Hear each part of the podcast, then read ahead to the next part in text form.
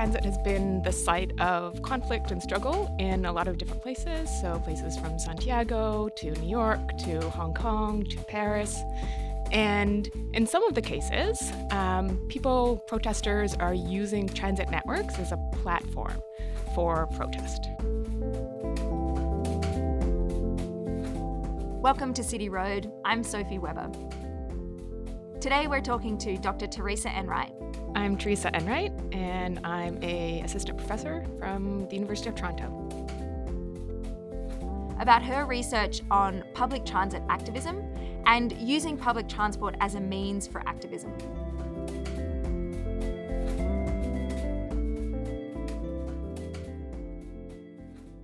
Could you tell us a little bit about these protests and what they're hoping to achieve? Yeah, well, I think it really depends on where you're looking. So, transit has been the site of conflict and struggle in a lot of different places. So, places from Santiago to New York to Hong Kong to Paris.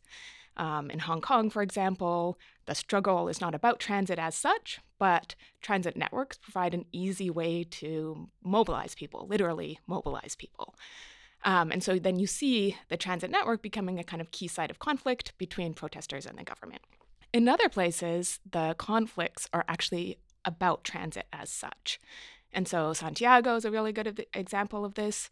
Um, the protests that began last October uh, began in response to uh, a fare hike in the metro system. And so protesters were initially responding to that particular change, right? They were protesting the fare hike. They wanted transit to be more affordable. They wanted to be able to get to school or to work or wherever they were going um, without having to kind of pay uh, more money.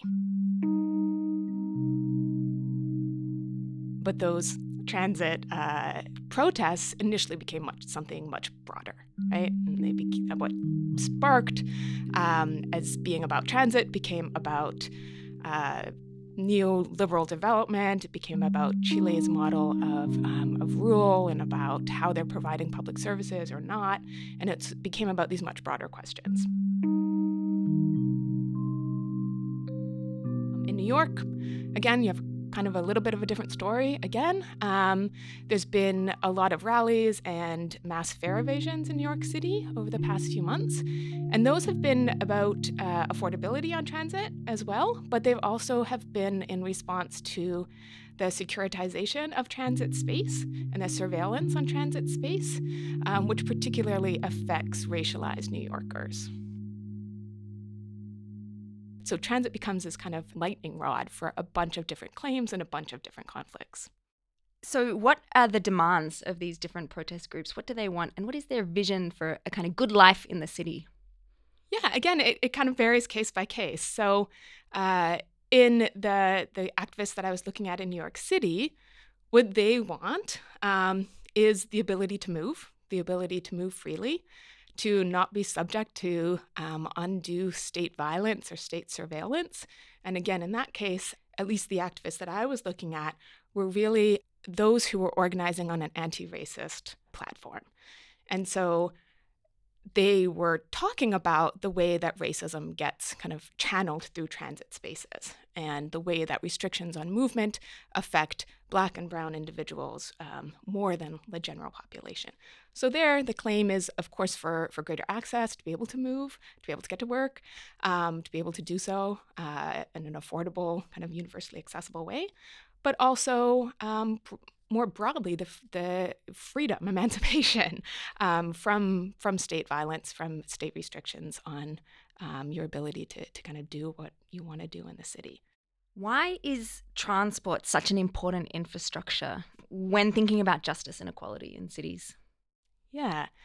Um, again, I think that's a few different levels that you could understand the role of transit and it's important to to social justice. Um, at a most immediate level, it's just something that millions of people rely on every day and use every day. Um, so it becomes a necessity of everyday life, a necessity of survival. Um, again, the ability to get to work, the ability to get to medical services, to get to school, to get to daycare, um, to get where to get to recreation, right? Um, wherever it is that you need to go, um, not everybody uses transit, but lots of people do. Millions of people in cities around the world rely on transit networks to just get about their daily lives. And so it's a really immediate thing, and it's a thing that lots of people share. It's also, I mean, in terms of the ability of transit to be an infrastructure for mobilizing people, lots of people use transit, and so there's already this kind of collective um, character to it, right? You're there, it's where people are, it's where they gather, it's where you interact with others, right? Strangers, people you might not otherwise have a chance to meet or have any occasion to meet. So it becomes a way of just literally bringing people together in the same public space.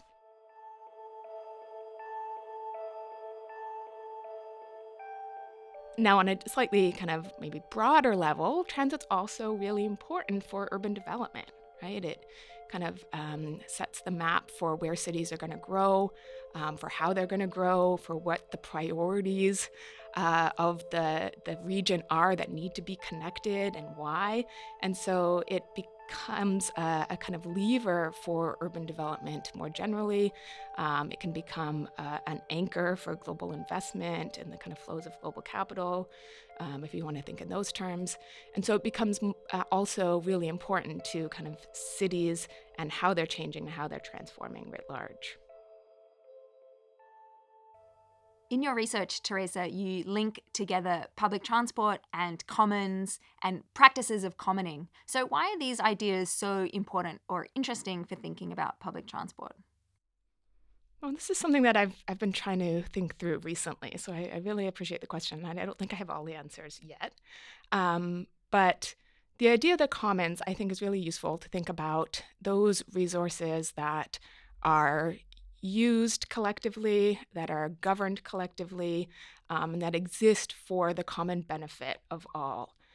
And if we think about mobility as a commons, I think it gives us a different perspective on kind of how how we should build transit networks, what the purpose of them is, um, who should be able to access them, who should be able to benefit from all the things that they enable. Um, and I think the commons, as opposed to something like the public, which is kind of the typical way we think about transit, right? Public transit. It's almost equivalent to mass transit. I think the commons allows us to see that maybe we can have a way of owning and organizing and making decisions about mobility that actually we where we don't have to rely on the state to be um, the kind of final say or the guarantor of interest or um, the, the experts, uh, where we can think about mobility as belonging to the people who use it and the people who move. You made a distinction between a common resource as a, as a kind of thing, like water or trees or air, um, and commoning as a practice. Could you tell us a little bit about that and how it matters for transit? Yeah, so a lot of people who talk about commons talk about it as a thing that kind of exists out in the world, um, a forest or something. Uh, but I think uh, an important distinction that we could also make is that those those things that exist in the world, like a forest, it's never a common resource unless there's people who use it and who um, make rules for how it should be used. And so, in that sense, there's this real activity that's involved in, in bringing about a commons and instituting a commons and making it last and making it durable and making it function. And so by commoning, uh, I refer to those activities, right? Those activities of um, cooperation, those activities of co decision making, and those activities of regulation more broadly that uh, determine and that govern how those things are going to be used. And I think that allows us to understand um, on the ground kind of what, what people are actually doing, right? And then what is necessary to be done in order to make things that are a little more collective than they currently are.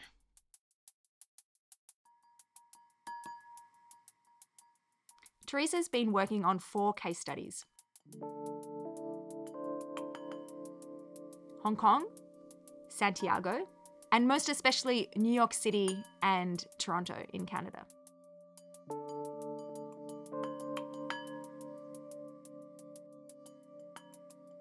No one should go to jail for 275. Good morning, real New Yorkers swiping forward. We're swiping New Yorkers in for free today. So the the Swipe It Forward campaign is is um, one that I mentioned in New York, um, and essentially what the campaign does is it swipes in people who wouldn't otherwise be able to get into the transit system, right, into the MTA system. Um, what this is helping to do is uh, to alleviate uh, the pressure of rising fares from the MTA, and it also uh, directly combats uh, broken windows policing. Um, it's illegal to ask for a swipe. It's illegal to solicit and to stand in front of the turnstiles and block people from entering, um, hoping that they'll give you a swipe. But it's not illegal for people to swipe in as they exit the system. If they have an unlimited card, you can swipe people in as long as nobody's asking for it. um, and so the Swipe It Forward campaigns, um, which have this this motto: if you if you see someone, help someone, or something to that effect. I may have the word slightly wrong. Um, is essentially a, a way to provide these kind of systems of mutual aid, right, to help people who couldn't otherwise get into the system to go to school, right? These are very again, the kind of daily needs of survival, um, and to, to allow them to do that and to make sure that if they do that, and this is where the, the kind of black self defense um, comes in, to make sure that they're um, that they can get onto the system legally so that they're not subject to um, police violence or to criminal charges, right? Because if you're charged with fare beating um, for fare evasion, um, that's a criminal charge in New York, which means that you could, you know, face fines, you could face a night in jail, you get a criminal record, um, or you could have a violent interaction, right, with the, the police officers. All right, let's go. Poverty is not a crime. It is not illegal to accept the swipe from us. It is not illegal to use your unlimited Metro card as you are leaving the station to swipe in your fellow New Yorker. We will not be preyed upon we are not animals. If we are poor, that is not something that we should be criminalized for. That campaign, in that sense, yeah, it's, it's about equity, it's about access, but it's also about protecting the dignity and the um, the ability of Black and Brown New Yorkers to survive, right? And so it becomes this uh, real movement of solidarity, um, of, of, helping each other out, of reciprocity um, that is a really great example, I think, of the kinds of commoning activities that are required to to really make mobility more effective, more equitable, um, and also uh, better at enabling more freedom in general. Chile is extending the state of emergency to cities in the north and south. Rioting continued in spite of a curfew imposed for a second consecutive night. Protesters clashing with police in many areas of the capital, Santiago. Eight people are known to have been killed since the unrest began on Friday, as Freya Cole reports.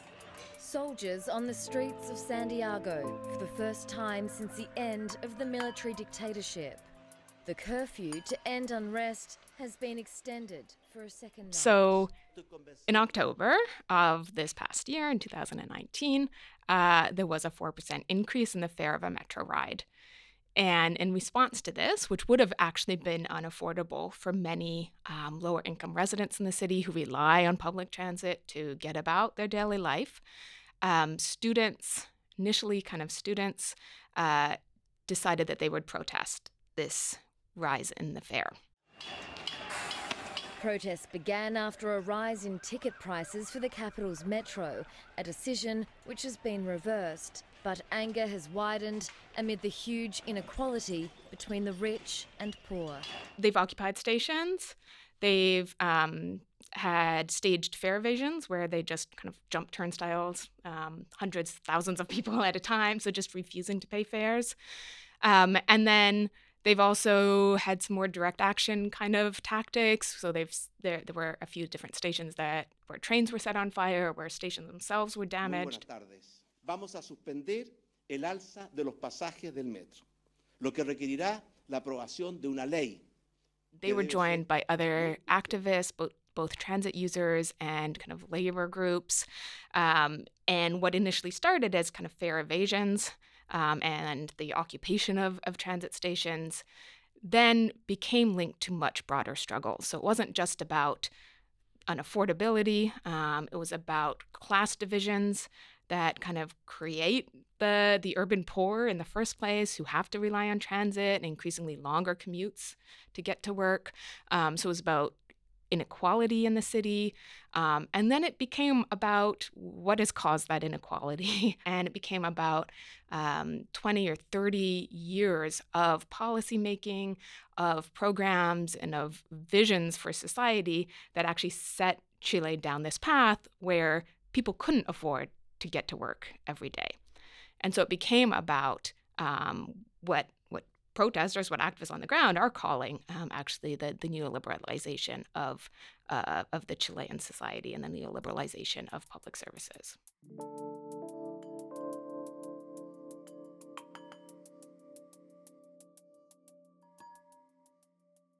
Can you tell us a little bit about the Fare Free Toronto campaign and how they use a campaign um, that's based around accessibility to transit to make broader claims about about accessibility in cities.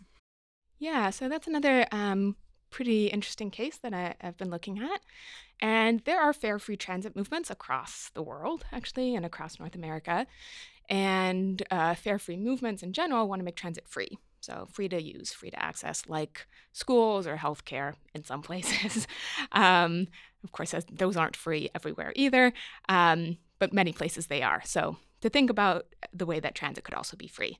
Um, but the the free transit movement in Toronto um, wants to do that, but that's not really the end of the movement. So they want to use a kind of free transit as a way to leverage for broader trans social and spatial transformations um, that would see more democratic, more environmentally friendly, more sustainable forms of movement in the city. And so free in that sense doesn't just refer to kind of the what you're paying to, to use the system, but it also refers to um, you know the the way that we set up society writ large, right? So free, um, freer fares, freer transit, but also kind of a freer society that's that's more sustainable, that allows people to participate more meaningfully. Um, and so transit becomes a kind of vehicle in, in a red green transition um, to a more, they don't use the word communal in that in that case, but they they do use the word a more socialist, kind of more social uh, way of living. So we often think about transit as being public. Mm-hmm. So you said, you know, public transport is they're almost synonymous, those ideas. Is transport really a public good? I think in a lot of ways, um, there's been a disrepair, infrastructural disrepair in public services across the board. Um, in, and especially in kind of advanced industrial places that used to have welfare state provisions that were more robust, robust than they are today. Um, we can think about infrastructural dis, uh, disrepair. We can think about austerity that have um, made the uh, kind of shifted the burden from the state to individuals and shifted the costs of services from the state to individuals. Um, and, and we're seeing that play out in a number of different ways. So, in that sense, uh, public transit is a lot less public than it maybe it once was. Not as many people can access it or use it. Um, and it's not maintained in such a way as to be um, really a, a, a good that it once proclaimed itself to be. On the other hand, and this is where I think that language of the commons again is really important, a lot of activists will say, well, actually, the public good was never that good in the first place um, because it always excluded certain people, um, maybe certain racialized populations, maybe people that lived in certain neighborhoods, um, people that were didn't couldn't afford to use the system anyways, um, or that it's always been um, as long as it's in the hands of the state, it can always be weaponized in these ways through everyday kind of security and surveillance or through more spectacular forms of security and surveillance, like in Hong Kong. So, how can we move from having public transport to having common transport? Yeah, again, a good question. And, and I don't have all the answers to that question, um, but I think we can learn a lot from what people are doing on the ground. And so, looking at um, different cases of transit activism, they're certainly not all commons activists. Um, some people who use transit in their protests and claims are um, kind of regressive, right? The, the NIMBYs also do this. um, but I think if we look to what people are doing on the ground and what they are asking for on the ground, um, we can get glimpses of how we might be able to do that, how we might be able to move from the public institutions that we currently have to something that's a little more democratic, again, like small steps, that's a little more democratic, that's a little more accessible, that's a little more equitable. What have been their major wins from these different transport activism campaigns? Uh, in the, the case in Santiago that I, I've been looking at a little bit, um, so the, the, the fare increase was revoked. And also, um, the, as I said, that, that in that case, these transit protests really sparked something much larger. So, millions of people in the street um, contesting the government's um, policies as such. Uh, they've been able to call for a, co- a, constitutional referendum. So, a new constitution um, that overhauls the, the one that's been in place since the Pinochet dictatorship of the 1970s. Um, so, really, there, what began as these transit strikes have have caused kind of massive transformations in the the kind of vision um, for for the the state as such um, and for the the constitution of society. The other night, your talk uh, provoked some heated reactions, but these guys were really objecting to the idea that transport could be free is there something is it simply a lack of imagination that we can understand education and healthcare to be available for free but not transport? Or is there something innate about transport that that means it should that the users should be paying for it?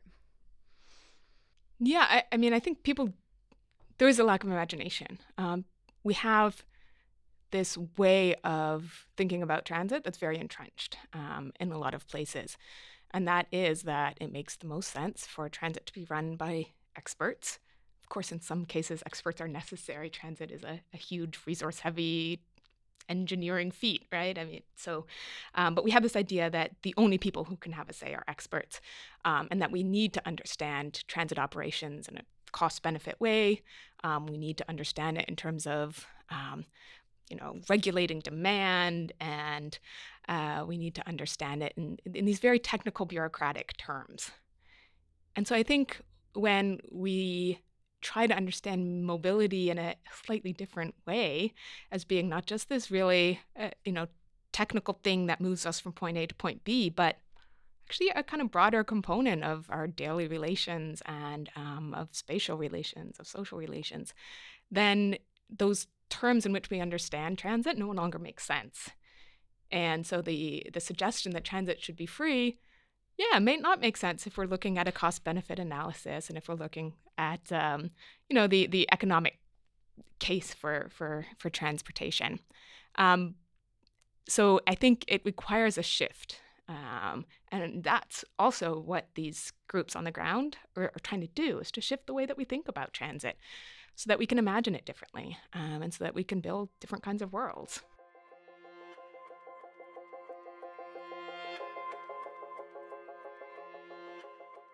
It's been a few months since we were in the studio with Teresa talking about public transport and commoning. And in that time, there have been some major global movements and processes that really have put public transport in the spotlight. Both in terms of how public transport is so essential to moving goods and services around cities, in terms of our vulnerability to other people on public transport, and also in terms of these really important racialized dynamics um, that Teresa talks about in her research, uh, particularly in New York City. We asked Teresa to open up her phone and record some reflections for us about what public transit in a time of COVID and Black Lives Matter uh, can really tell us about um, commoning and justice.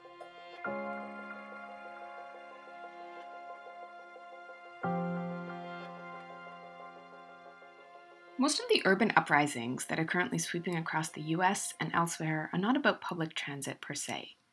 While issues of transit have emerged, so some transit unions, for example, have declined requests from police departments to carry protesters to jail, and some transit agencies are considering renaming stations as part of the attempt to remove racist monuments. But this really hasn't been the dominant focus or the terrain of struggle. And because of COVID 19, Demonstrations are largely being held outside in streets, and protesters are frequently using other means of transportation to mobilize, so even just to get to and from sites of protest.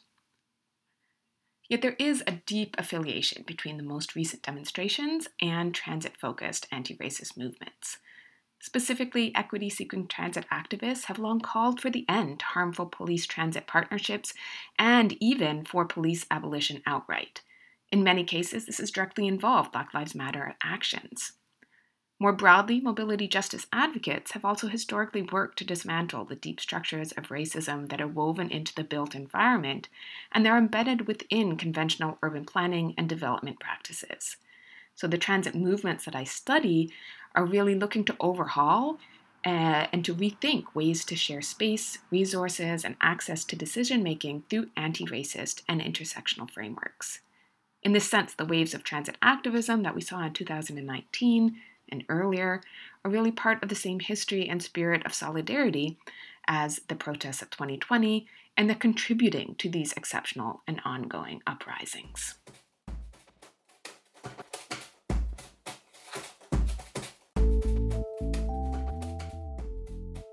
You've been listening to City Road on 2SER 107.3 FM in Sydney. I'm Dallas Rogers. And we've been listening into a conversation between Sophie Weber and Teresa Enright about transport activism. If you like this episode, you should check out the other episodes by Sophie Weber. They're great. You can find them all at cityroadpod.org. That's all for today. See you later.